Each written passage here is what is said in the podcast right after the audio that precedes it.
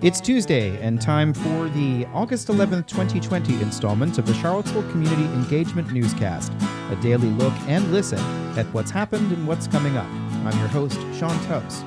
Today's version is supported by a shout out for the Kindness Cafe, open for curbside pickup Wednesday through Saturday from 8 a.m. to 11 a.m. at the Brooks Family YMCA in McIntyre Park. Visit the Kindness Cafe website to place your order. The number of COVID 19 cases in Virginia has increased by 996 today for a cumulative total of 101,745. 17 more deaths reported today for a total of 2,344. The seven day positive testing rate for the entire state has increased to 7.5%. The Thomas Jefferson Health District reports another 21 cases today, with seven from Louisa, six from Albemarle, three from Charlottesville, three in Nelson, one in Greene and one in Fluvanna. The testing rate in this community is at 5.2% today, up from 5% yesterday. Top officials at the University of Virginia briefed members of the community last night on their plans to reopen in early September. The Zoom town hall was a chance for members of Greater Charlottesville to ask why UVA is going to open in the first place. Here's UVA President Jim Ryan. We've believed all along that trying to have students back and to hold some classes in person is the right goal. But again, only if we can do so in a reasonably safe way.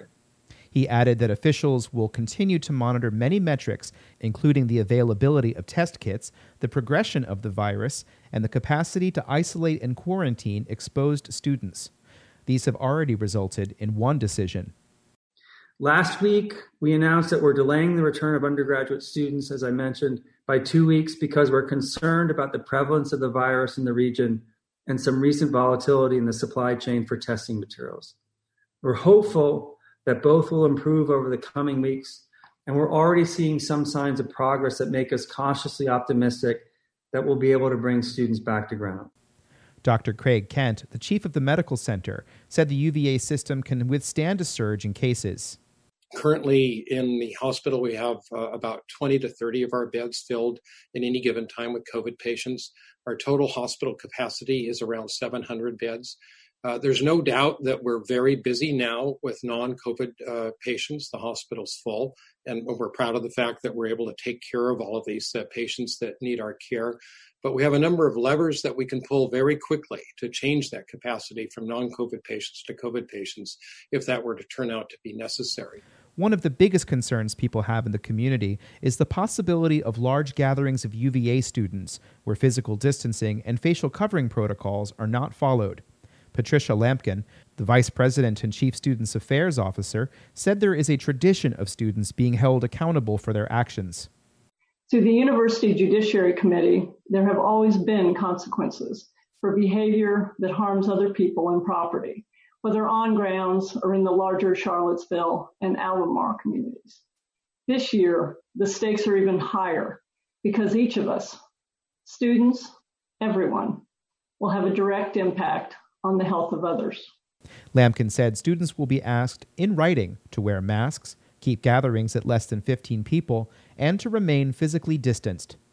Forgetting to wear a mask to class is a mistake. Having a party with 50 to 100 people is more than a mistake. Such behavior will result in consequences and disciplinary action. Several UVA departments related to the community will move into space at the Albemarle Hotel on West Main Street to consolidate efforts. Kevin McDonald is the Vice President for Diversity, Equity, and Inclusion. Four units across UVA, from which include the Equity Center, the Office of the Vice Provost for Academic Outreach, the Division for Diversity, Equity, and Inclusion, and the Office for Community Partnerships within UVA's health system, have come together to support and strengthen community partnership efforts. For a longer version of this story, check out the next edition of the Charlottesville Quarantine Report. This month features a key deadline for the Virginia Department of Transportation's Smart Scale program, where projects are ranked and scored against a series of criteria. One of Albemarle County's submissions this year would remove the existing traffic light at the intersection of US 29, Frays Mill Road, and Burnley Station Road. The junction would be converted to something called a signalized restricted crossing U turn intersection that is intended to improve through traffic volumes. During a public input process in the spring, 92 of 96 comments about this project were in opposition. This event is being held in response and offers an opportunity for members of the public to learn more. On June 17th, Albemarle supervisors voted 4 to 2 to support the project, with supervisors Ann Mallek and Bea LaPisto Kirtley voting against it. This meeting begins at 4 p.m. and can be accessed by Zoom or by telephone. In other government meetings tonight, the Charlottesville Planning Commission meets at 5:30 p.m. and will get an update on the city's comprehensive plan update, which is also to include a rewriting of the zoning code and an affordable housing policy. At 6 p.m., the Albemarle Planning Commission will get an update on the county's housing policy, which includes a recommendation that Albemarle needs 11,750 new homes by 2020 to keep up with housing demand. The Greene County Board of Supervisors will also meet and will discuss emergency medical services in the county. The University of Virginia Health System recently ended a contract to provide that service for Greene.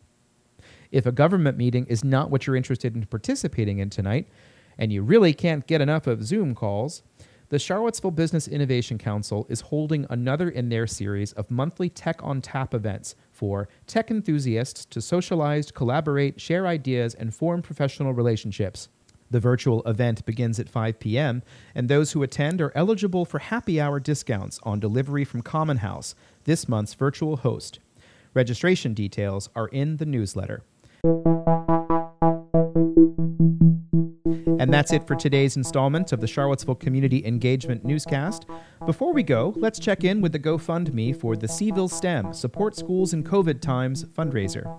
UVA Dr. Sana Syed is raising funds for scientific school supplies for up to 2,100 Charlottesville families for at home STEM research, and they have about a thousand to go to get to their $30,000 goal. The link is in the newsletter.